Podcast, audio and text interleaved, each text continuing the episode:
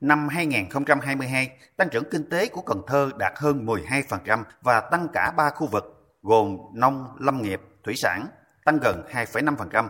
công nghiệp và xây dựng tăng hơn 18%, dịch vụ tăng hơn 13%. Thu nhập bình quân đầu người đạt hơn 83 triệu đồng, tăng so với năm 2021. Hoạt động du lịch khởi sắc, phục hồi mạnh mẽ, doanh thu ngành du lịch tăng khá cao so với cùng kỳ. Tình hình cung ứng hàng hóa thiết yếu ổn định, đáp ứng đầy đủ nhu cầu sản xuất và tiêu dùng của doanh nghiệp, người dân. Phát biểu khai mạc kỳ họp, ông Phạm Văn Hiểu, Phó Bí thư Thường trực Thành ủy, Chủ tịch Hội đồng Nhân dân thành phố cho biết, việc thích ứng an toàn, kiểm soát nhanh dịch COVID-19 là yếu tố quan trọng để mở cửa nền kinh tế, đưa đời sống người dân trở lại trạng thái bình thường mới. Kinh tế xã hội dần được phục hồi. Các chính sách hỗ trợ kịp thời được ban hành, triển khai khẩn trương chương trình phục hồi và phát triển kinh tế xã hội bước đầu đã phát huy hiệu quả.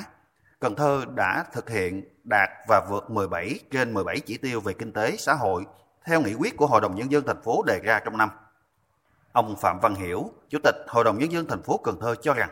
bên cạnh các kết quả tích cực thì vẫn còn một số hạn chế khó khăn như phục hồi kinh tế ở một số ngành, lĩnh vực chưa đồng đều. Giá xăng dầu, giá nguyên vật liệu đầu vào, chi phí vận chuyển tăng cao đã ảnh hưởng đến các mặt của đời sống kinh tế xã hội, nhất là hoạt động sản xuất kinh doanh của doanh nghiệp, tổ chức và người dân. Công tác giải ngân vốn đầu tư công vẫn còn chậm so với mục tiêu tiến độ và yêu cầu đề ra.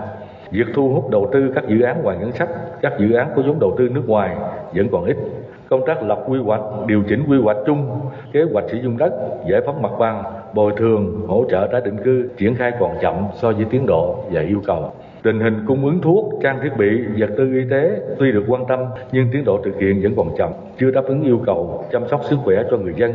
Chủ tịch Hội đồng Nhân dân thành phố Cần Thơ Phạm Văn Hiểu cũng đề nghị thủ trưởng các cơ quan, ban ngành chịu trách nhiệm về lĩnh vực ngành quản lý trong báo cáo giải trình, tiếp thu, trả lời chất vấn, cần đi thẳng vào trọng tâm, nói thẳng, nói thật những vấn đề mà đại biểu và cử tri đã đặt ra và có những giải pháp hiệu quả, cụ thể, thỏa đáng để giải quyết những vấn đề bức xúc mà cử tri đang quan tâm.